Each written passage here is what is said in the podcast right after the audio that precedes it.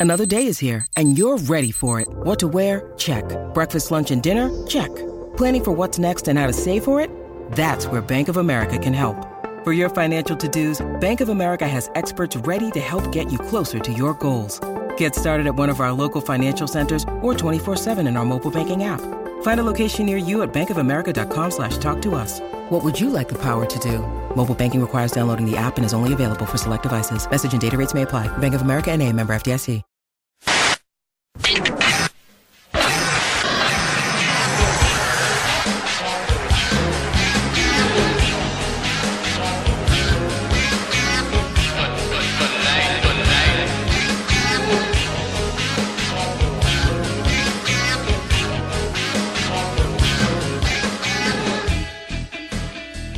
Hello and welcome to another episode of On the Turnbuckle on mypodcasthouse.com or wherever you're listening it through whichever device or media streaming service. We're not on Netflix yet, but we should be. My name's Welshie. I'm joined today by my co-host Lyle. Very good day, Lyle. How are you? I'm going well, mate. Uh, how about yourself? Good. I'm wondering where the I'm a lot better. Um, the neck brace is off now, as you can see. Yep. Um, So I'm recovering from the brutal, unprovoked attack from Carlo Cannon two weeks ago. But um, as I've said privately, he's going to get his. Now, that dingbat Tony's not with us tonight, so I thought we would invite on one of, I'm going to say one of Australia's most, if not the most, recognisable wrestling fan in the country you can usually see him in the front row being the most expressive human being alive. In my personal life, I've seen him on roller coasters being the most expressive man alive. Jules, how are you? What's the story? How you going? Welcome to the podcast. Oh, I feel very welcome. Thank you very much. I'm doing my uh, my Macaulay Culkin Home Alone shocked face. Liger's coming to Australia right now for the benefit of all the audio viewers at home. um, which is all the everyone because we don't do we don't do um, video. But um, I know you were meant to come to Wrestle Rock on Friday, and you weren't there. You pulled out last minute. Richie Taylor's also pulled out last minute. I know you two are good friends. Is there something that we should be looking into with this? It's just vegan stuff, you know, secret vegan stuff. We can't tell you about it. All the vegan listeners will know already. So, you know, make sure you don't put it in the comments. Don't put it in any of the, the socials. You know, it's just vegan things. Uh, actually, you know, I think it's um, we just didn't want to offend uh, on that special day, Good Friday. Well, is it true that you're you're only a vegan because then you don't have to look at the calendar and it ensures that you don't eat meat on Good Friday, thus upsetting God? Absolutely, one hundred percent. It's an efficiency thing. You know when you're eating meat. You know when you're eating fish. You know when you're eating eggs. You know when you're eating milk chocolate Easter eggs. It's never. It means you don't fuck up. Yeah. There's something in that for all of us, I think. How Does that your- mean every day is a Good Friday for vegans? Every oh, every day is a good day for the vegans. Yeah. A- apart from Wrestle Rock Day. the most debaucherous day on the calendar? Um, well, we're obviously brought to you today by the Australian Wrestling Network. Um, the best place to get your fix of Australian wrestling. Have you checked anything out recently, Lyle? Uh, not not in the last uh, week or so, but um, I know there's always content being uploaded on the on the weekly. So keep an eye out. It is great value for money in Australian uh, wrestling. That's for sure. It's better value than WWE on Peacock for our American friends, that's for sure. um, we also need to plug um, our t-shirts through wrestlermerch.com. Um, I keep neglecting to do that. Um, Tony has threatened that if we don't sell a few t-shirts, he is going to be forced to start an OnlyFans. And I don't know if that's anything um, anybody wants to see, but the best photographers in, Mal- in Australian wrestling have already been in contact, so we'll see what happens there. Um, Last week's episode, Scarlett Harris was on. That was a, a good chat. Wow. Uh, yes, uh, different point of view of uh, of wrestling. Obviously, the book is great. I finished it over the weekend. Highly recommend it. So pick it up in uh, any good bookstore or digitally online. It's probably It's, in the ship uh, bookstores as well. To be It- fair, Even if you don't like the bookstore, I'm assuming it'll be in there. Um, yeah, it's a different take on you know the WWE Women's Revolution. Um, you know, WWE turning into a bit of a propaganda um, turning and into a, a, a PR stunt instead of just giving the fans what they want. But um, yes, wait till we cover Hall of Fame later. Um, yeah, so yeah, it was it was good, and uh, I was just um, happy that Tony didn't say anything stupid. To be fair, um, we probably did say something stupid. I haven't listened back um, yet, but we have a, a very special guest today, um, a man who does need an introduction because um, he's demanded it to come on here. Uh, he is one of the most entertaining Melbourne wrestling identities and personalities. I think he's done just about every role in Melbourne wrestling. The man who inexplicably gets called Hawkeye by Tony. Um, it's Hawko. G'day, mate. How are you? Hello, fellas. Yes, listeners, it's me, the God Emperor of Melbourne Wrestling, the King of the West, the you know invisible hand of Victorian wrestling. None of the things that, that I've been called. Um, how are we going, fellas? That's good though. This is where you can um, get your own nicknames um, and try and get them over. Um, yeah, no, no. Uh, it, as I've been told, anybody that gives themselves a nickname is either horribly, horribly insecure just massive douchebag. So, um, yeah, no, I'm not giving myself nicknames. Well, I mean, nicknames don't stick unless you hate them. Is in my That's- experience. That's true. I mean, I am horribly insecure, but that's for a whole range of other reasons. That's what therapy's for. I'm sure we can't help with that one. uh, albeit. Uh, we saw you at Wrestle Rock on Friday night, where you were delivering the mimosas as usual. Ah, it was a it was an Easter miracle this time around. So, you know, unfortunately, as is what happens at Wrestle Rock, I might have had a few pre-show beverages and might have accidentally tripped over. However, you know, just like Jesus rose from the dead, the drinks rose from the dead as well. It was an Easter miracle. We all, you know, we all celebrated, and then that prick Jake Andrew Arthur kicked me off the stage, and my knees still fu- uh, sore. You can say fuck. Oh, I can say fuck. Yeah, my knees Yeah. still fucked. You Thanks, can, Jake. even, you can say whatever you want on here. Actually, no, no, no, no. You're Hawko. No, no. Within reason. Anything, anything you say. Within reason. yeah. Wow. Because Tony's bad at editing. Editing, talking, announcing, giving Um, Mikey giving Mikey the shows to put on Australian Wrestling Network. No, he's bad How at, did every- bad at everything. Luckily, he doesn't Playoffs. listen to the show. That's what we can do. You can say what you want about Tony because he never listens. While he's editing, he still doesn't listen. That's the level of professionalism we're talking about. Honestly, if I was Tony, I wouldn't want to listen to me back either. or him. So you don't strike me as a mimosa guy, Hawko. It, so the mimosa thing started from Wrestle Brunch two What a day years ago. Oh, day. that was that was a messy day because you know for, for those who, who don't know, Joel Bateman and I have kind of had our you know hands in helping organise a lot of the production side of a lot of shows around Melbourne, and we'd had a show the night before, put the ring into the truck, and was out of the venue at two thirty. Went home, slept on the couch for about mm, four hours, and was up and headed to the corner. Now the problem is, is that when you're at the corner, you you know you start work, and then all of a sudden, one potato, two potato, three potato, four beers later, it's like, oh, it's brunch. You know, it's really nice at brunch, mimosas, and so then the mimosas were born, but the dropping it wasn't planned. That was that was That was your Titus That O'Neill moment. no, I, w- I wouldn't say Titus O'Neill because you know he's still getting booked. Um, but yeah, it was.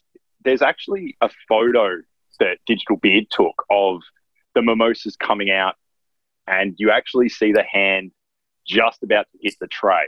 And it's almost like the frame from the, the film. You can see it go back and to the left, back and to the left. You can actually pinpoint the person, and they know who they are. And I hope they don't, you know, they haven't been able to sleep for the past two and a half years. But yeah, they ruined that spot, and you know, it just travelled from there. It ended up going into, you know, just a, a nice running gag that occasionally sometimes works and occasionally fails horribly. More times failing horribly than not. At least you've been able to run with the gag, so you've got to turn the negative into a positive. Well, that's it. You know, it's it's it's become you know a, a staple of wrestle rock, and you know, it's almost like the I like to think it's like the Olympic torch during the Olympics. It doesn't actually start until the mimosas get spilled. To follow on maybe from what Hawko was just saying about the mimosas, Wrestle Rock doesn't start uh, until the mimosas come out. I think my concern is when Wrestle Rock ends because I'm not really sure when it ends. Um, it, and it, it doesn't. You kind of that the hangover from Wrestle Rock night travels until you know the the next Wrestle Rock, which will be during Good Beer Week. Cheap plug.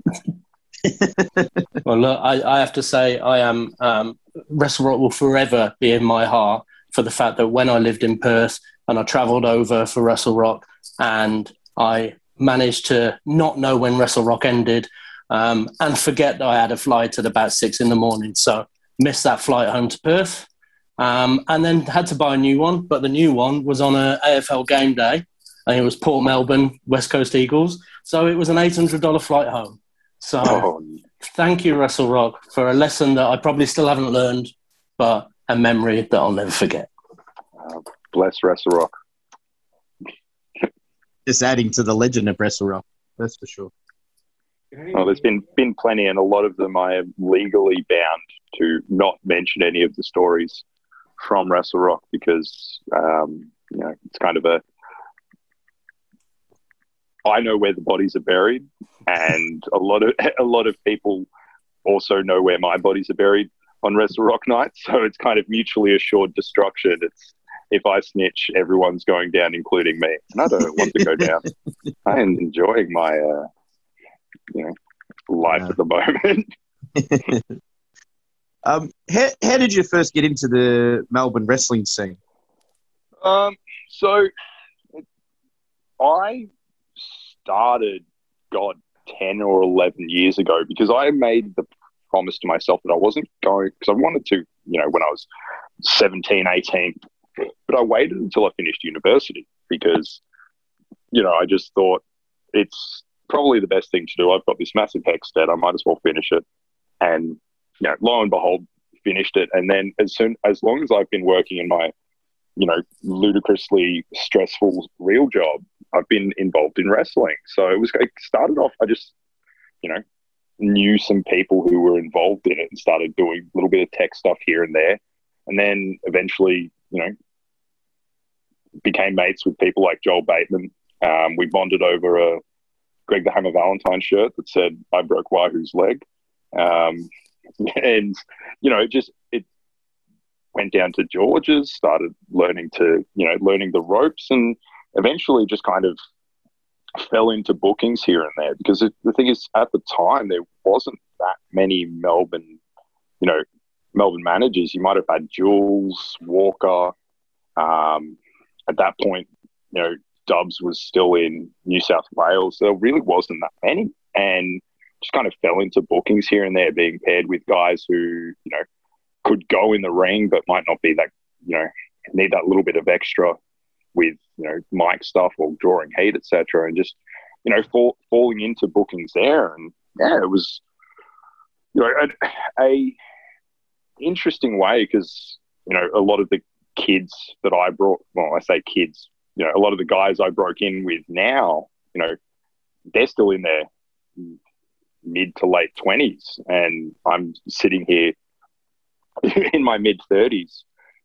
And yeah, like it's, it's that weird thing where, you know, there's seeing these kids come through that are just still at university or going back to university now. Um, I did all that first because you know, to do uni and train and all that kind of stuff, plus the fact that I went to University of Ballarat, which is a notorious drinking school, um, I would have, you know, probably dropped uni really quickly. So yeah, that's how I kind of got stuck into it.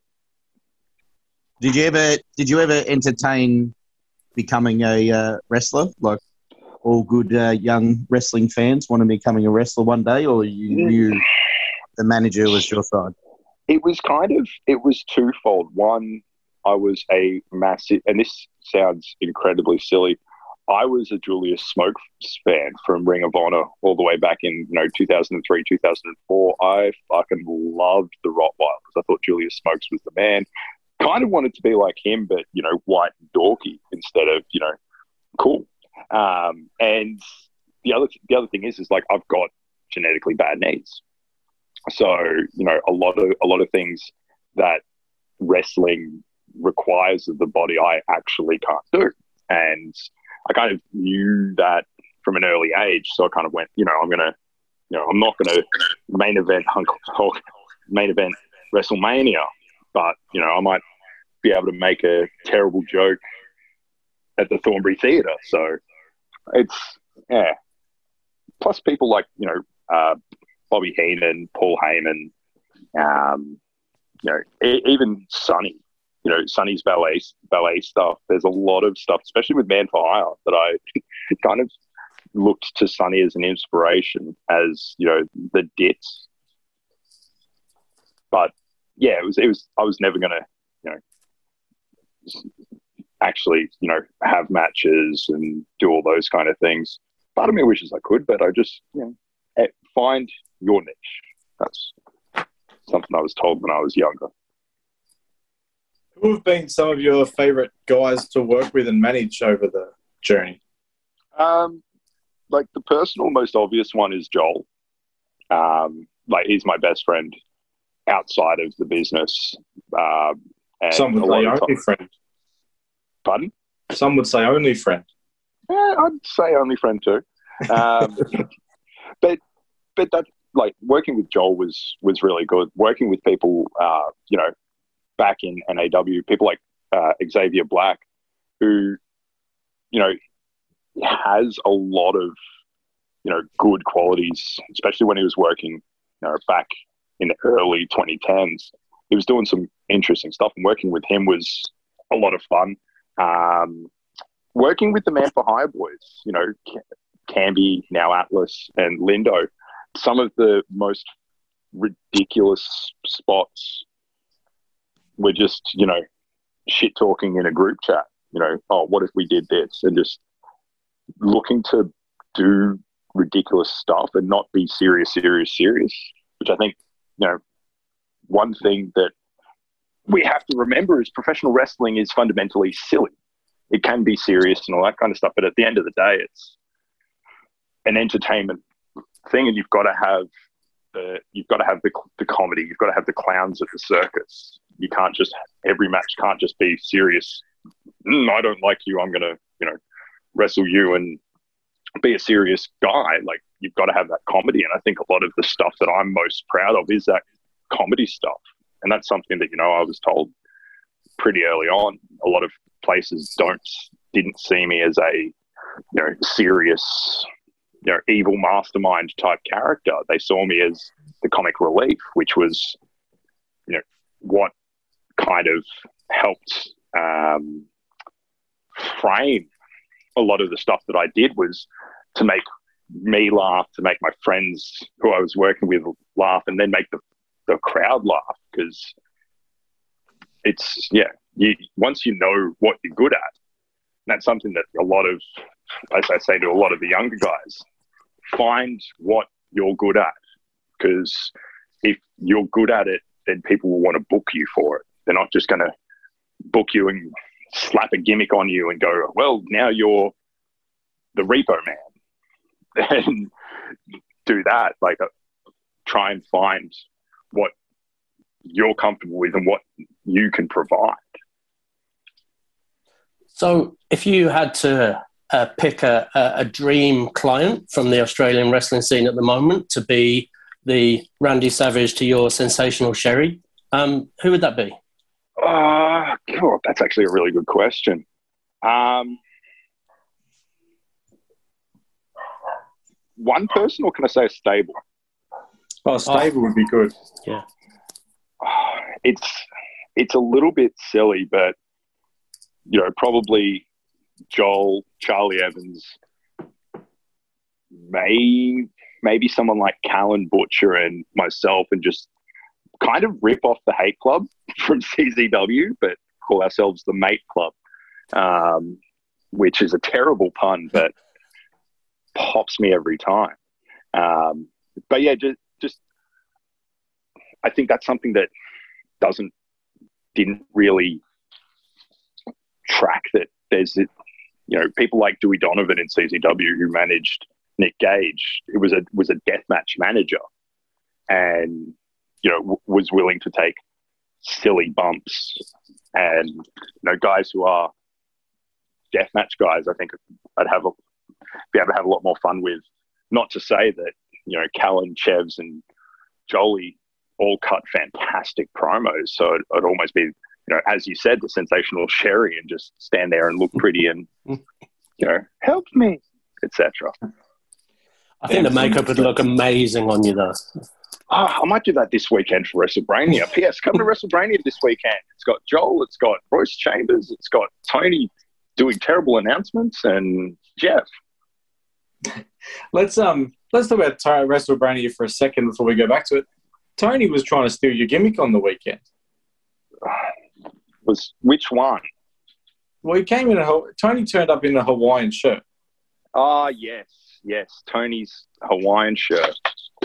I deleted that from my memory with about six pints when I got home from WrestleMania because that shirt was horrendous. And I don't know what Tony was thinking. Well, he was wearing it unironically as well, which was the beauty of it. But then, uh, to, to, to Jeff's credit, he then stole Tony's gimmick by um, forgetting the name of PCW. So, um, talking about Aussie wrestling at the moment, um, it's my opinion that there's a lot of guys who don't cut great promos at the moment.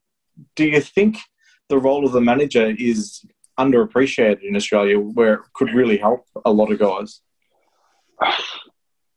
Yes and no. Um, I think I'm glad you're of being the- so committal. Committed on these answers. Well, there's there's two there's two ways of looking at it because a lot of the guys who you know might not have promos as their strongest suits don't have that defined character yet. You know, a, Yeah. a lot of a lot of guys are, you know, unfortunately because they haven't found it yet. Uh, you know, Johnny Tights and Boots, and that's not decrying anybody because a lot of these guys can do things in the ring that my body just looks at and goes, nope, you're going to have trouble getting out of bed tomorrow. Just living. Like those those guys are fantastic is what they do in the ring, and I think it's it's about finding because you don't, you don't want to throw a manager with every person. No, because you know you want to find those guys who just need that extra you know peanut butter or that that extra little bit of chocolate syrup on top. It's like there's a there's a couple of guys that I'd love I'd love to work with who are just slowly breaking through now, um, who are you know need could get that little bit of extra heat or you know shine depending on which way it was going. But yeah, like I, I think I don't think it's a lost dying art. I think it's more a case of different companies are looking at different things and what they want to present. Because the, the big thing is like a manager for one person, like I'll use um, Sam and Dom in uh, PWA. They're Yep. doing some fantastic work at the moment, and their promos, you know, are hilarious, but also, you know, getting getting the points across really, really effectively. And I think it's one of the best double acts north of the Murray at the moment. But you couldn't put Dom with anybody. Mm. Like that that works. So for to cut a long you know, a long answer short, like I think there's there's some guys maybe they could work really well uh, with a manager, but a lot of people coming in aren't looking at being managers, which is the other key thing. A lot of guys don't come in going, I want to be a manager. They come in going, I want to be a wrestler. I want to wrestle matches here, there, and everywhere. They don't want to just, you know, stand at the side and look pretty or scowl and tell people that they don't like their shoes or their shirts, in Tony's case. We'll throw Um, salt in people's eyes. That was ne- that was necessary. I had to help drunk Uncle Beej out. Uh, my um, talk about the chemistry that's important between a wrestler and a manager. I think it continues on nicely from your last answer because there must be times where you've been shoehorned with guys um, and it's not the right fit. Yeah, like, and it, it's happened. There's been situations where I've worked with people who, you know, didn't think that they needed a manager, and that's that's the biggest, one of the biggest struggles that sometimes the promoter or the booker goes, "Hey, we're going to pair you up with a manager," and they're like, "I don't need a manager," and you know, as the manager, you're just standing in the middle going, "Well, um, I'll give it my best shot." Like thanks, mate, but you know, we've got a job to do. But it's it's tricky because the, the chemistry is so important. You know, like when when Atlas and I first paired up, you know, that that first Men for Hire skit was funny, but it, the chemistry and the free flowingness wasn't there yet. And so, like we we kept working on it, workshopping, coming up with ideas. And to, towards the end of the, the Men for Hire run, there was, the chemistry was there. We knew it, what each other were going to do. We knew what each what each other's strengths were. We were able to kind of bounce off each other a lot more, especially with a less physical and more verbal role like a manager. You've got to be able to have that quick dance, as the kids say these days, with your charge, so you can go, okay, well, you know, you're going to say X, I'm going to say Y, and then, you know, it's, it's almost like jazz gets that free flowing nature about it. But yeah, like I've, I've, I've had guys that you know, they've, I've been paired with, and three or four weeks later, I've quietly said to the promoter, "Hey, I'm trying my best, but they're just not, you know, they're not into it, or the the chemistry's not there. It looks tacked on. I, it's something that's, ex, you know, you've got to explore. Like, I think being, it sounds silly, but you know, being familiar with the guy that you're working with is important to a part um, because it it allows you to almost skip that awkward first date. So what do you do? What do you do? And all that kind of stuff. And you're able to, you know, do things a lot easier out there and draw that heat quicker. The Men for Hire one was an interesting one because um, you weren't so much trying to draw heat, um, which makes it like it, it, traditionally that's the manager's role is to draw that heat, but you guys were so entertaining that it was um, it was more of a, a baby face run. Yeah, and that's and that that was the thing about Men for Hire is we knew going in that it was going to be inherently silly. Like the pitch that I was given was basically think Flight of the Conchords and Your Murray. So, you know, that changed a little bit, you know, with a few tweaks, but that that general idea of it was having two and then three people to create comedy with rather than just having, you know, a rotating guest cast behind Candy as the man for hire works, you know, fantastically. And that that whole gimmick could not work as a um, could not work as a heel run because you know fundamentally at its core it's silly. You know, if it, if the man for hire were heel, they'd be mercenaries, and technically Yeah. that's a that's a war crime. So Well, it essentially just turned into the APA if you were doing it that way, so it makes it unoriginal. Um, Yeah. Now he's one of our favourites, but um, what was it like working with Lindo in that run? It was it was interesting because Lindo's humor is Different. skewed. It's skewed differently to kind of because Canby and I both had a you know a love and a great respect for um, Adult Swim TV shows like uh, Eric Andre, etc., and British comedy. and Lindo's come in with a with a more coarse look at comedy. But that was that was interesting because we were able to get a different perspective on what worked, like the um, the Dill's first date video, which That's To- to this- incredible. yeah, to this day, I will still point at it and go, that is the greatest piece of work or greatest video segment released in potentially Australian wrestling. Um, but a, a lot of that was Lindo, like the um, the the having two earpieces and you know the different advice. That that was Lindo coming up with that whole, you know, what if it's the devil and the angel, but just through earpieces. And you know that that's that worked really really well. And like lindo's lindo's a guy who you know he's he's always willing to you know take a chance on something. Like he's he's never closed minded he's always like yeah that sounds interesting let's try it and if it fails cool but yeah he's a he's a he's a solid guy and he's he's got some he's got some comedy chops under you know the gyration what was what was it like behind the scenes on uh, filming some of those skits? I could imagine what gets left on the editing room floor would be uh, just as fun as what makes it uh, to the finished product.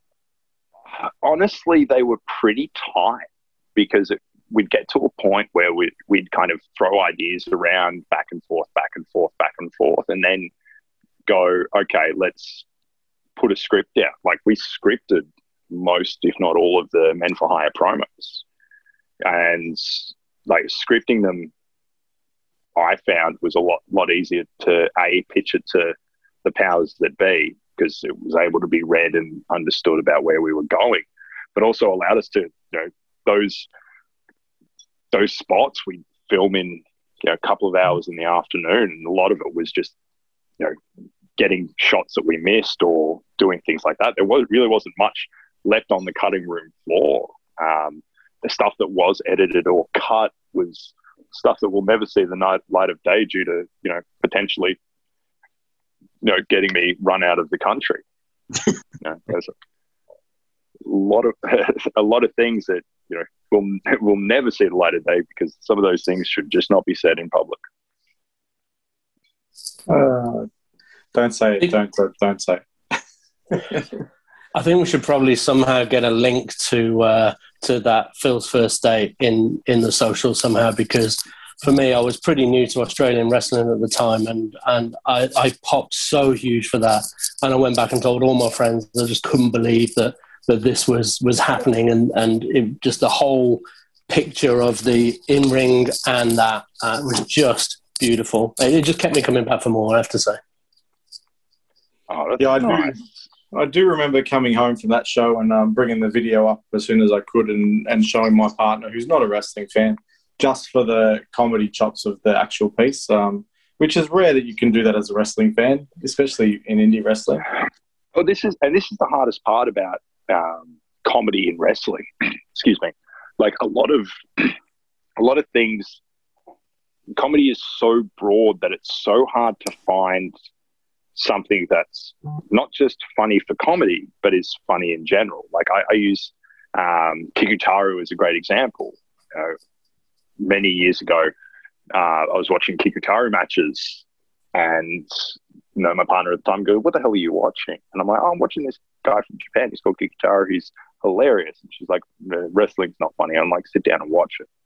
And just through the, the sheer silliness and joy that was shown by everyone else in the ring, it was it, it the the comedy shown through not only the you know medium barrier of pro wrestling, but also the language barrier of you know um, being you know Japanese wrestling. That's also comedy is very hard to get across, but it's it's a hard thing to do. And you know, thank you for mentioning that people found it funny because at the end of the day, it would just started off you know making me giggle.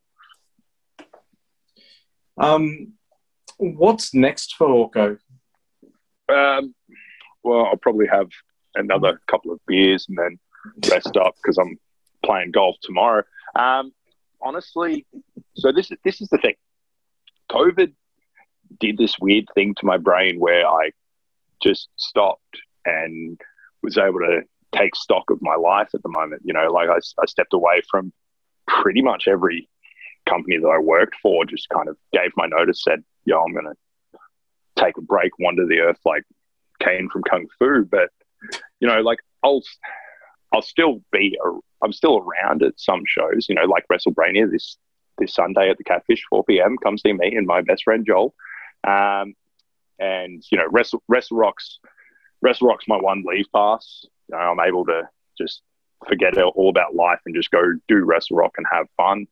Um, but I'm just, you know, taking what comes at the moment. I've really enjoyed, you know, being an, exil- an auxiliary part of, you know, Australian and to a lesser extent Melbourne wrestling by just kind of, you know, stand, standing in the back and just, you know, at DMTU cases, you know, making sure people don't die, helping, making sure Joel doesn't die.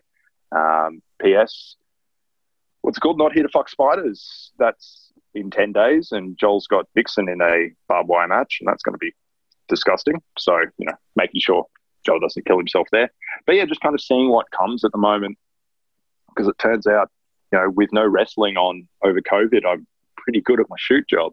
Um, so, you know, kind of been focusing on that at the moment. I might pop up somewhere. Who knows? Um, I like to make sure that it's, you know, I'm still around and still got, you know, spies everywhere, as, you know, someone on Game of Thrones would have said. But yeah, I'm just kind of step, stepping away from things at the moment. But, you know, there's a lot that I've done over these, you know, 10, 11, 12 years that I'm so proud of, you know, helping put wrestling on at Festival Hall. Yeah. That was, that was sick. Um, getting the IWG, you know, getting the IWGP Heavyweight Champions entrance working in a ballroom in the northern suburbs of Melbourne. and That was hmm. sick. Like, there's so many cool things that I've had a small hand in that, you know, if I was just to turn around and start playing the sad Hulk music and walk away, you know, there's a lot of, lot of cool stuff I've done. But, you know, I've still, still got, you know, small little pinky fingers in large pies around. And no one in wrestling's ever retired, let's face it. Oh no, a few people are.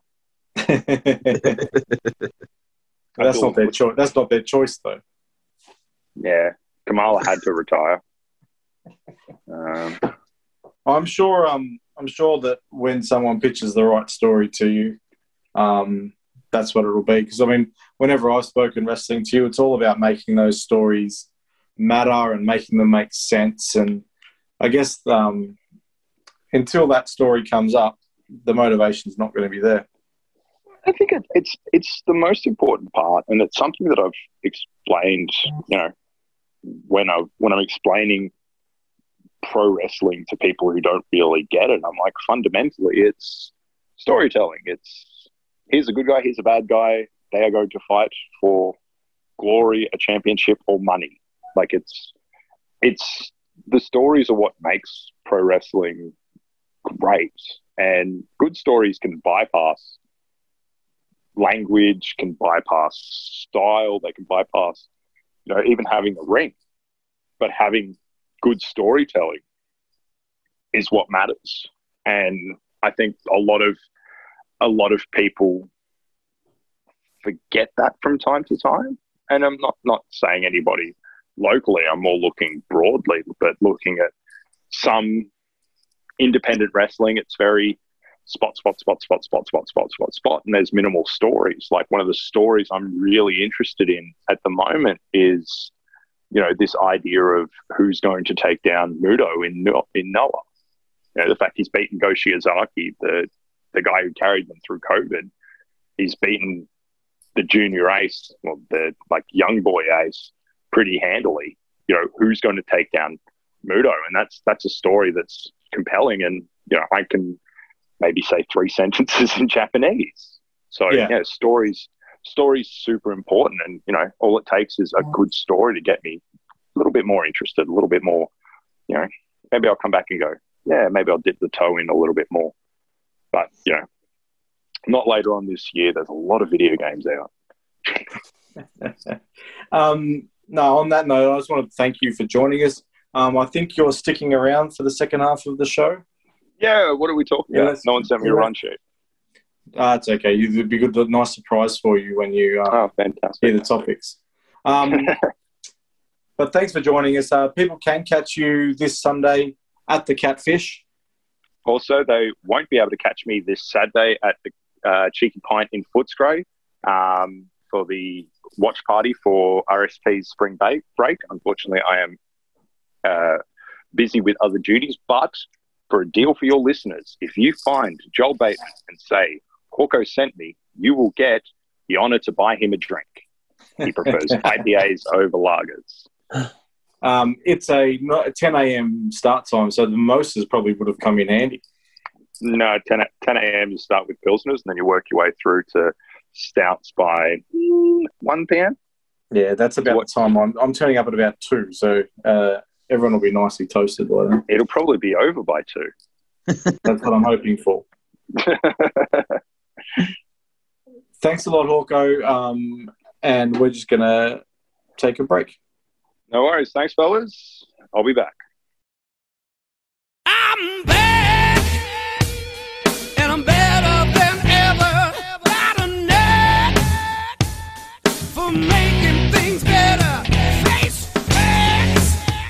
cause your opinion don't matter. This maniac is gonna step on whomever.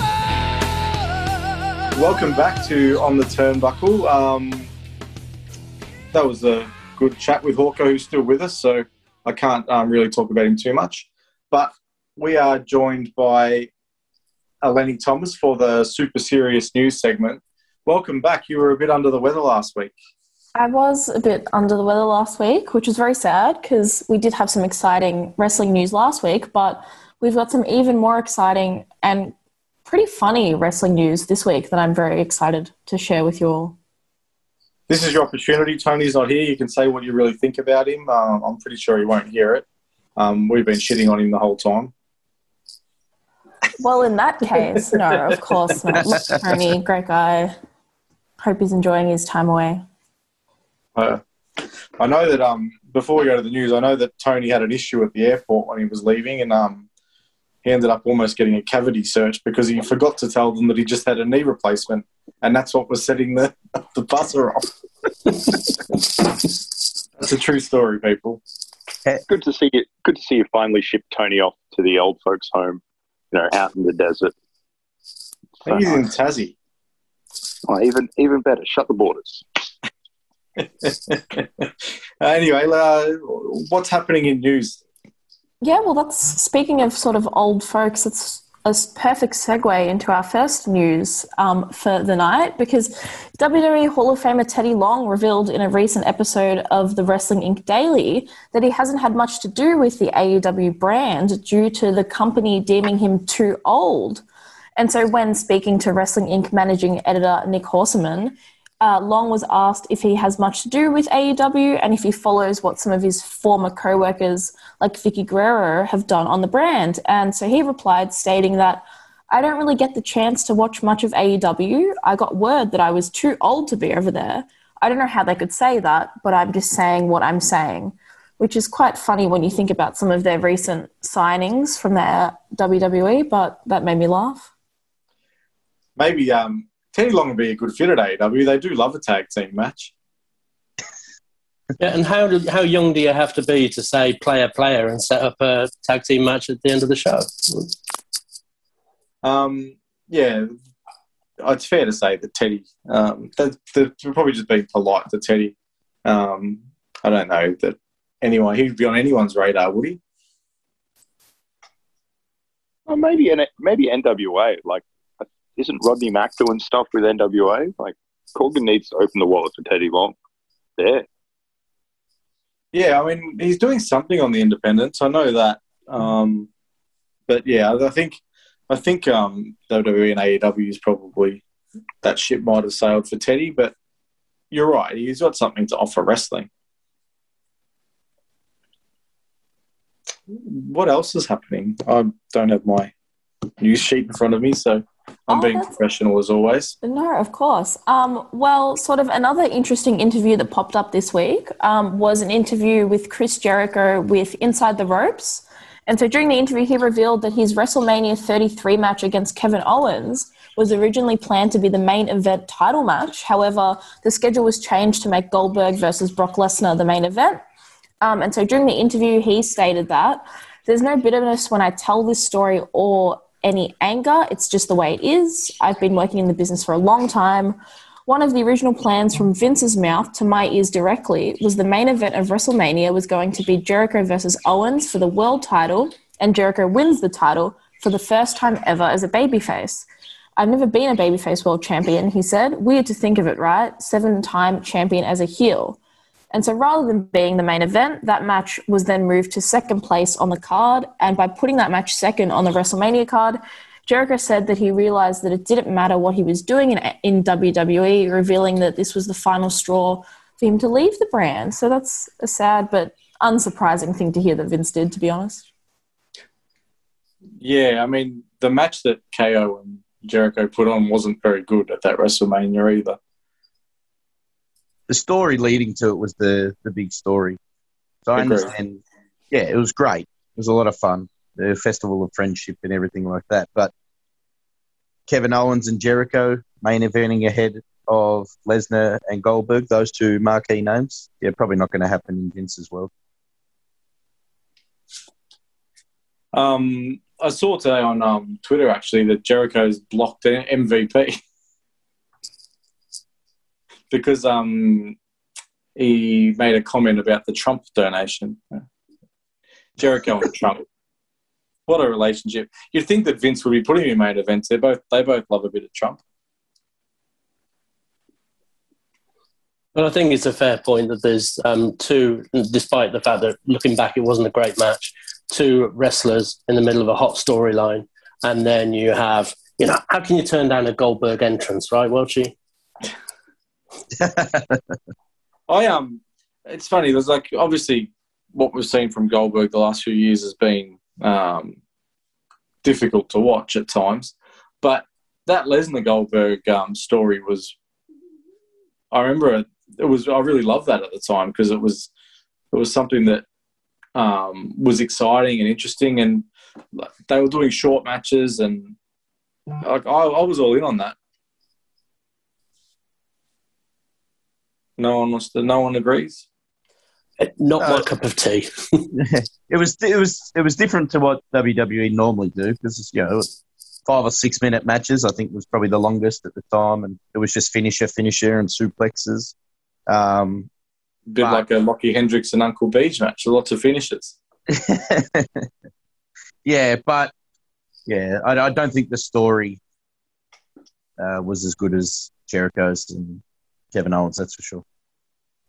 I, I don't have good WWE taste. I want every Brock, Brock Lesnar match to be John Cena at SummerSlam. Just brutal murder. That's all I Suplex want to City. see. Nah, give give me Brock versus Kurt on SmackDown. That one hour submission match, Oh, um, Iron Man match. That is a thing of beauty. Actually, I might put that on there.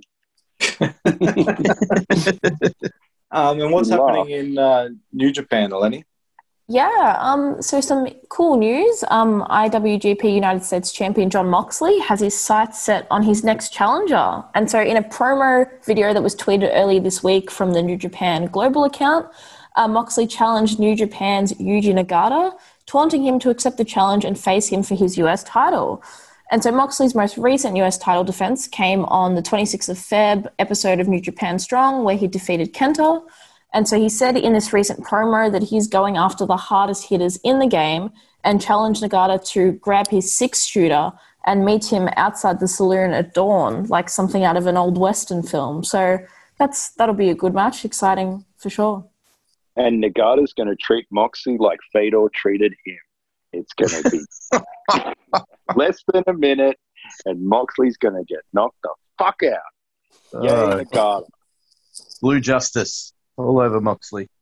Um, but it's good. Oh, I'm excited for these guys coming to the US to tape some matches with Moxley. Um, yeah, if he goes through some of the old guys, I think it'd be a different spin on what we normally get. So I'm yeah really looking forward to it. Yeah, looking as a fan of the wrestles, of the in ring stuff, 52 year old Yuji Nagata, you can go, go, go any day. It's um, it's one thing that Japan does really well is treat the older guys in a way that extenuates what they can still do and um and and, and doesn't try and make them be something that they're not. I think I think the, the biggest thing is is the fact that they've kind of booked themselves into a corner, and it's going to be blasphemous, you know, according to the IWC. But you know, with the removal of the IC belt and you know having a US champion who's still technically under contract to AEW, that you know they need to have these bigger marquee matches, and someone like Nagata who has 30 plus, nearly 30 years of credentials behind him and was the man that's, you know, helped them through the greatest period of New Japan history and Inokiism. But having having him have a match with Moxley lends credibility not only to Mox as the you know IWGP US champion, but also to the belt itself because it's kind of been forgotten about. Even Strong's got their new open weight strong title now, so you know, I think this helps re-elevate the US belt as that kind of mid card, you know, European title level title in New Japan, especially without the IC belt anymore. Yeah, it's been a little bit out of sight, out of mind, hasn't it? Um, and Rhea Ripley's got some WrestleMania news. Yeah, um, well, Loudwire has reported that singer Ash Costello will be performing Rhea Ripley's entrance theme live during her WrestleMania match against Asuka for the Raw Women's Championship, um, which is very exciting because I love Rhea's theme so much. I think it's one of the best ones going around. So I think to see it live will be awesome. Um, but the singer confirmed the announcement on Instagram, posting a photo with Ripley and stating that she is honored to sing in support of such a genuine and strong woman. And as a wrestling fan, excited to be a part of something she loves. And so she also went on to thank the fans by saying that it was their support that made this dream a reality. And as a result, many fans took to social media to voice their excitement about the news. And I think this is a really good thing and sort of adds hype to the match in general, given that there's really been no build up other than, I guess, Rhea's recent heel turn. So I think it sort of makes this match a bit more relevant and exciting again. It's um, it's a real good nod to Rhea that they've um, they're giving her the big WrestleMania entrance because there's only usually a couple a year, um, and it's uh, I, I'm I'm anxiously waiting to see them put the machine behind her because um, they dropped the ball 12 months ago. Let's see what they do this year. I think I think they're going all in uh, this time. Uh, learn from their mistakes and yeah, starting off with the live entrance, it'll it'll work. It's no um, Kid Rock or Fred Durst, but Thank God. it'll, be, it'll still be good. Yeah, but also it's no Machine Gun Kelly, which is even better. And look, Oh, if they did, if they did a Battle of the Bands with the Asuka theme as well, uh, I might actually watch it. That'd be amazing. well, I don't know if CFO Dollar can play live or whatever. Well, I also don't know that they're still um, affiliated with the WWE. I think they had a parting of the ways, and uh, WWE music's been putrid ever since. Um, thanks a lot for that, Eleni. That was uh, fantastic. And we'll see you next week with some, I'm guessing, WrestleMania news. Yes, um, thanks for having me. Keen to come back next week. And yes, I imagine most of my news will be WrestleMania news, but lovely to chat with you. And I'll speak to you guys next week. Thanks, Eleni. See y'all. Yeah. Um, yeah, so it is obviously WrestleMania week, um, and I don't remember ever being less hyped for a WrestleMania ever. How are you guys feeling about it? Wait, it's Yeah. WrestleMania week. Mm. I think I could legitimately maybe tell you three matches that are, and it's a two night show. I think I I could, tell you, I tell you what, all of the storylines have been. Um, these two guys have got a match at WrestleMania, or girls. Let's make them a tag team and see if they can coexist. Oh, they can't coexist. Now there's heat for the match. That they've told for, that story three or four times in this lead up. that old chestnut. Like, don't get me wrong, it's a perfectly like I've just literally brought it up on Wikipedia because I had no goddamn idea what it was on about. Um, like, it's a perfectly serviceable one night card, Mm. except it's been put on to two nights and a lot of filler.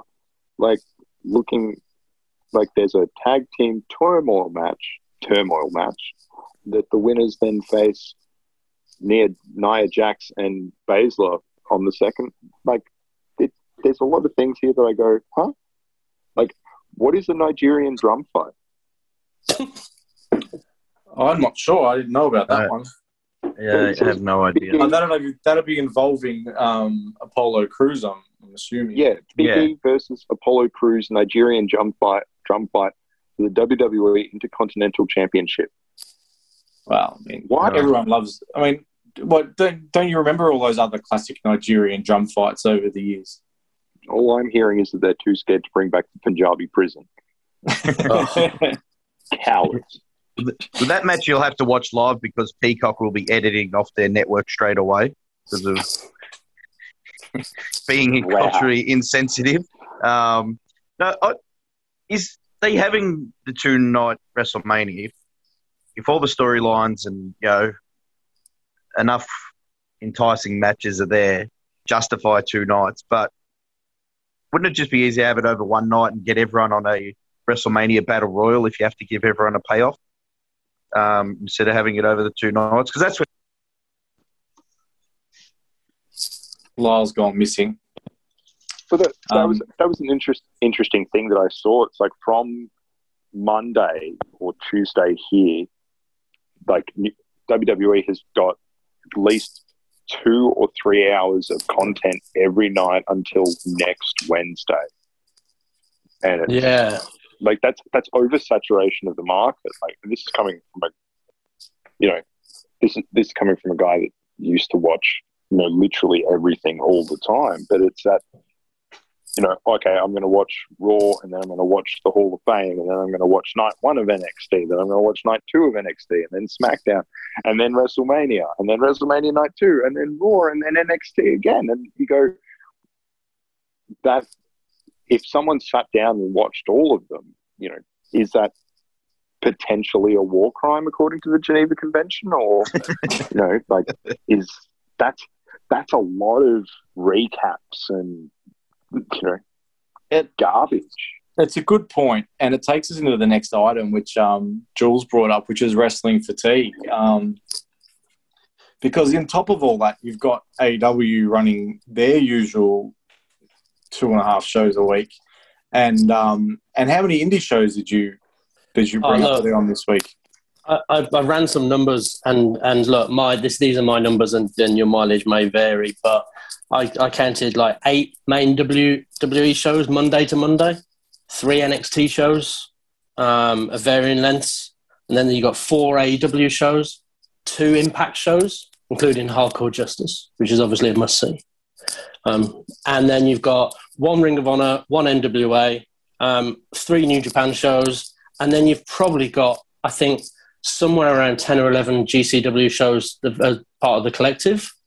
Um, so we're looking at upwards of 30 shows to catch in the week. And that's just the big shows. That's not even covering, like, gosh, there's, there's a big DDT show coming up as well for April Fool. There's Dragon Gate, Big Japan, All Japan Stardom. You know, th- there's just too much. So it's, it becomes an interesting point about at what point do you prioritize and say, I'm just going to watch the things I like the most, um, rather than putting you through some shows, putting yourself through some shows that you know just aren't going to be amazing. Like for me, somebody tell me if um, Sami Zayn, Kevin Owens is good, and I'll go back and watch it. But I, I can't sit through all of that. I, I have to really prioritize because we've got real jobs, real lives. Um, we've got a couple of shows to go and see in Melbourne as well, um, and anywhere else in Australia. So I just wonder at what point do you say, do you know what, enough's enough? If I just cut out a few of those, um, yeah, life gets a little bit more manageable. I think I think the, the bigger thing on that is the reason why there is such a diverse level of shows around, especially this week. You know, and I'll use Wrestle Kingdom week as a good example. It's like there's always it's the week that draws people to wrestling, but you know, I, I fail to know of a single person anywhere that will watch every single thing that is put out over the next you know eight days. But there is those options for those people who like wrestling and want the celebration of wrestling that WrestleMania has become to watch the independent shows, you know, the collective, watch the um, OWTV stuff, or the you know the, the people that still religiously watch WWE every week, or those people who have left WWE are just moving on to AEW, or you know the people like me who are really really excited for Hardcore Justice. Um, because Impact's fantastic now, and I'll fight anybody who says otherwise. But I think it's there's only a small number of people who will try and you know climb that mountain, but the majority of people, like you said, are, are now sitting here going, okay, what do I want to watch? What appeals to me? You know, I'm definitely going to be watching April Fool with DDT. I think um, Champions Carnival starts this weekend, so I'm really looking looking forward to that. But you know, Big Japan's got the Ikkitousen going on at the moment as well. Like, I'll, I'll pick the things that I'm really interested in. I'll probably have WrestleMania on in the background while I'm working, you know, next week, just for some background noise. But I'm not going to, you know, I'm not having a WrestleMania party as I did in my youth. You know, I'm not sitting there with a you know, 12 pack of beer and going, let's watch, you know, Seth Rollins cash in on Reigns and Lesnar. It's it's now you know we're getting to a point, and I think a lot of people, the audience included, like the audience of this podcast included, we're getting to a point in our lives where we don't have to consume everything. You know, we've got Twitter that will you know gift the cool stuff, but we don't have to sit there and marathon something like 29 hours, I think it was of WWE content plus Impact content plus AEW content. We can be more selective, which is better for everybody because we're not getting burnt out on things we actively dislike. Um, obviously, the crowds for WrestleMania are going to be a lot lower this year. Um, so I'm wondering how the ticket sales are going for these indie shows that um, sort of feed off the wrestling crowds that travel for um, WrestleMania because people from overseas obviously won't be in attendance, and there's still a lot of Americans that would be reluctant to travel. So I'm wondering how that's going to affect um, how much money gets made by these indies um, and how much they're going to lean into the fight TV money instead. I, th- I think there's there's a lot of them are running smaller venues than they would in a quote unquote normal mania season. Um, you know, they're, they're not running the, the kind of venues that used to be run for the you know, Joe Janela's spring break happening at midnight type situations. But I think a lot of the promoters who are running these shows, it's not their first rodeo. So they've probably calculated that risk enough that, you know, running a 400 seat venue and getting 200 people in, hypothetically, these are you know, there are no facts behind this. This is purely speculation. I just want to outline that first. Have probably made the, the assumption that they can get in 200 people and break even. I know um, Tony Deppen's Beer House is purely crowdfunded, and he's getting close to being able to pay, you know, almost double the amount of what a lot of guys are asking on the show. That's cool. So there's yeah, like it's a really really cool concept. But there's there's ways that they're making their money or being able to break even, but get the the content and the virtual viewership, for want of a better term, out there. You know, like GCW's got nine or ten events at the collective this year, and there's you know obviously culminating with the um, RSP Spring Break, which can be seen live at the at the Cheeky Pint in Footscray this Saturday, 10 a.m. because Joel messed up the times. Um, but yeah, like I think the calculus. There's no one going there going. I'm if I don't if I run here, I'm going to lose my you know I'm going to lose my shirt. Most of the people with COVID and all of the other things going on know that the calculated risk that they're taking and know what they need to do to break even. And um, NXT Takeover also doing two nights. Um, it is good to see a couple of wrestlers who you know we've been wrestling in front of us quite recently in um, or Bronson Reed and Indi Hartwell get an opportunity to wrestle on Takeover. Yeah, it's exciting. Card. It- It's exciting. Yeah, Bronson being in the six man gauntlet. Um, you know, I think all of Australia. Tony's on it. Yeah, Tony Yeah, Tony's on. Dakota's on That's it. cool. Um, yeah. The Indies in a high profile match with you know Candice against Shotzi and Ember Moon. So it's it's good. It's you know seeing guys locally and all around Australia and now making you know big strides on the WWE network or Peacock. Do we do we have to watch it on Peacock? On We don't No, have no, we- in Australia. We okay. still have the network. okay. Someone send me a stream. Um, Um, you're a tight ass. um, I watched the Hall of Fame today. I don't want to talk about it too long, but um, what it did do, it ran a lot quicker and a lot more smoothly. So hopefully that's something they do in the future. It was weird, like because I, I had it on in the background because I thought you know I better do some semblance of preparation for tonight's podcast. But um, also I'm a big Ozzy mark, so you know needed to see the Prince of Darkness. But yeah, Yes. it was weird because like Ozzy was 20 seconds going thanks for being in the WWE. yay." I'm not sure he can go longer than that anymore. Yeah, but like Liger's thing was pretty short, which was a goddamn uh, travesty. I don't know if it. I like when the Hall of Fame has that kind of, you know, it's almost like a shoot interview a bit. Yeah, You know, the, the guys are telling those road stories.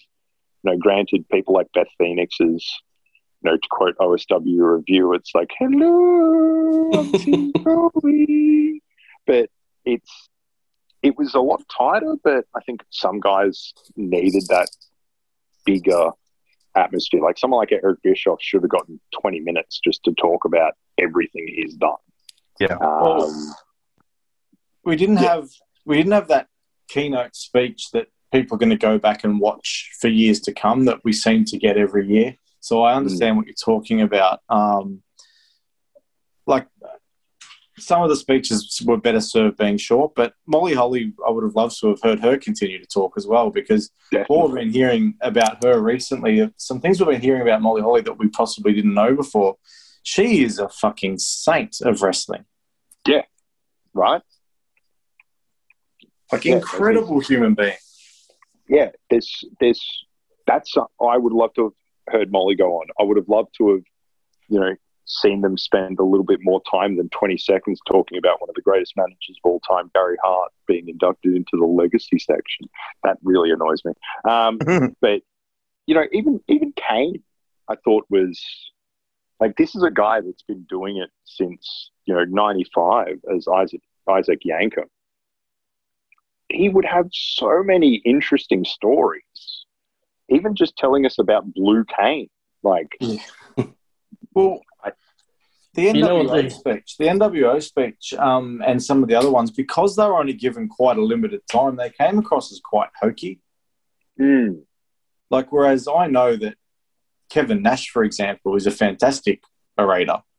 yeah, Well, you know when they're trying to cram so much into one show, and there was a lot, and, and I had It was two shows. It was two. It was two shows. Yeah, but you you know what the answer is, don't you? Two night Hall of Fame. Come on. I'm surprised we did two night Hall of Fame. They could have done the Hall of Fame last week. Um, that would have probably been the answer. yeah, but then Um, they wouldn't have had the time. Like they Right, needed something for the Tuesday. Um, I think the bigger question, though, I think this, apart from say Batista, who's actively said, "I only want to go in the Hall of Fame with a big crowd," they're getting to a point that there's really not no one that's like, who's going to be in the Hall of Fame in 2022. Like, I can't think of it really anybody that's Undertaker. yeah. Okay, so so you you've got Undertaker and Batista. Yeah, they're the only two keynote guys that I can think of. It's Cena. Cena's the other one that's got to go in at some stage Daniel Bryan. when he retires. So does he, does he retire next year? Like, is to, to me, I sit there and go, if you're going to have a celebrity in next year, it'll probably be, you know, Bob Barker or somebody. didn't he Uh, die? I don't know. Yeah, you can do posthumous ones, like Eddie Guerrero's in it. Yeah, but Davey not Boy. posthumous for the celebrity would be interesting. Like it takes away the the reason for even having the celebrity. When does when does Hurricane get inducted? That's my big question. Um, yeah, I mean he'd be due, um, but I don't think he's like the. They like to have that one big keynote guy every year, and um, you are right. They are going to be running out of those. But I felt like Eric Bischoff should have been that guy this year. Yeah. Yeah, Well, if you get if you give him twenty to thirty minutes, he, yeah, he could headline a, a Hall of Fame. But like, all right, they had to tighten it up for the TV restraints or wherever they're showing the Hall of Fame. But maybe they are on their network they do like the special three sixty five or whatever their their docu series Oh, are. there'll be ten of those coming out. Yeah, it's like they do an hour on Bischoff, an hour on the NWO, Molly Holly. Um, I don't like our chances on Liger, but you know, Davey Boy, Well, you know, the, the Bellas. Molly, Molly Holly um, released her full plan speech onto. I've seen that on Twitter. I haven't listened to it yet, but they're definitely she has read out her full speech. So that's something wow. you'll be able to look out and read of the actual people she wanted to thank. But um, for anyone who hasn't seen it, she thanked all of the crew. That was Mm. who she named by name in her speech was the crew who she used to spend her time with, not the not the wrestlers, which it's just an incredibly classy thing to do. well, that was why the um that was what the Warrior Award was originally about, wasn't it? There was And that yeah. idea that it's about the the un- unsung guys in the back. And this year's the first year they've actually sort of awarded it for what it was actually originally planned for. Mm. Um, I am going to drop stuff off this run sheet because we're running long, but um, Wrestle Rock, we we touched on it briefly. Uh, that was a fantastic show. Um, Greatest show talk- in Australian history. I My want to match talk a of the little year bit already about- on I the. want, I want to talk a little bit about that match between um, Lockie Hendricks and Drunk Uncle Beige. Uh, I think everyone's going to need to sign up for um, the Australian Wrestling Network for when that show comes up, because if you don't watch that show and enjoy yourself as a wrestling fan for just it was basically Lockie and Uncle Beige's love letter to WrestleMania. And it was entertaining as fuck. and like that's that's the the best part about it is like you know to, to pull pull back just a tiny bit when when we spoke about the match and I said to to drunk Uncle Beige while he was in a haze of being drunk like what have you got planned and he's just gone he said mania and then disappeared in a you know cloud of VB etc but it it was the perfect thing. I, I I was supposed to go back straight after the I did the Fuji Salt, but then I went, nah, fuck this. I'm just going to watch this absolute mayhem occur and perch myself right next to Jules and Fresh, and it was perfect because it, again, it it's storytelling, it's silly, it's funny, it's heartfelt, and it was you could tell that there was a lot of love for the source material. And the crowd, um, and I think this will happen to everybody who watches at home. When you're watching it, um, you're yelling out the mania it's from or the match it's from, and you feel like you're part of it because you're like, what's happening next? And it's like, oh, that's WrestleMania five, that's WrestleMania seven and nine. It was, um, it was legitimately one of the most fun experiences of watching wrestling I think I can remember having, and it's what I Well, needed. Yeah, Julian James didn't know a single thing that was happening in that match, but was able to was able to, at, like, at a drop of a hat, go. She's loved him. She's always loved him, a la Liz and Savage. Off was Uh. able to pull was able to pick that I'm just glad he went with in the blink of an eye. I know he's uh, Jules is um, an underrated talent still after all these years. I remember the first time I ever met Jules was at a random indie show. Um, I'm going to say 15, 20 years ago. He was a very young man. He's always been a very handsome man, Jules, and um, he was doing the live commentary at that, and he was the most. We're thinking 20 years ago Australian wrestling. He was the most entertaining thing on that card. Mm. No, I've always, I've always said when I grow up, I want to be Julian James. Yeah, I know, but he just he he hasn't grown up yet. So, What hope is there for me? um, but yeah, look, everyone should really uh, really check that out because it was a lot of fun, and I will be. I think I will be putting that on some lists at the end of the year. Um, anyway, let's talk about some upcoming events this weekend. Uh, PCW Slam featuring all the young guys on Ferntree Gully on Friday, the 9th of April. Um, in Sydney, uh, there'll be a lot of yelling of SAR as AWF run a show called Back in Blacktown. Nice, nice uh, to see TNT still rolling around. Um, oh, that pun is terrible.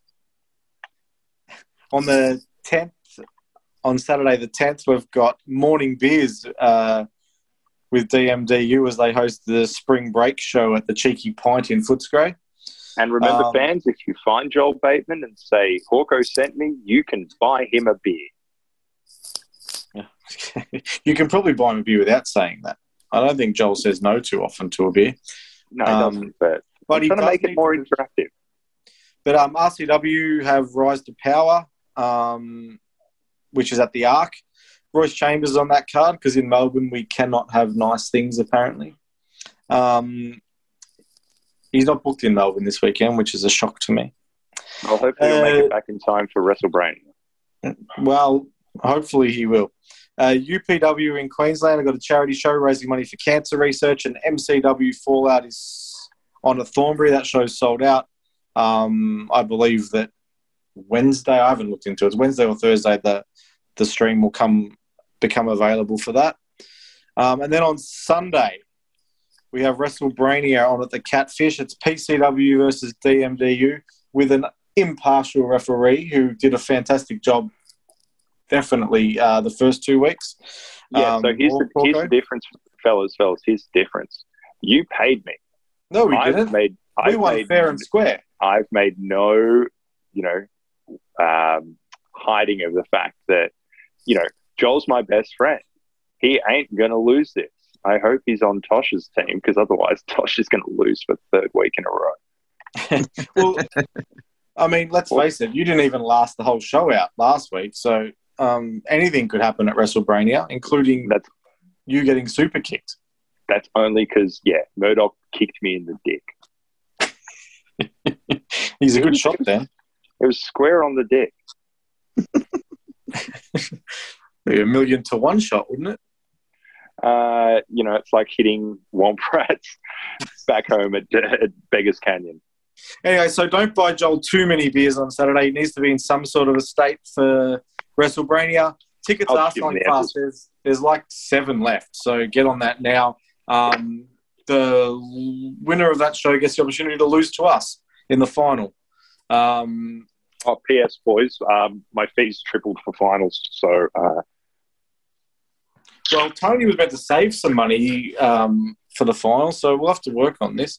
But um, next week, just tune in. We have Kingsley joining us, which will be a lot of fun. Thanks, Jules, for stepping into Tony's easy to fill shoes. It's an upgrade, that's for sure.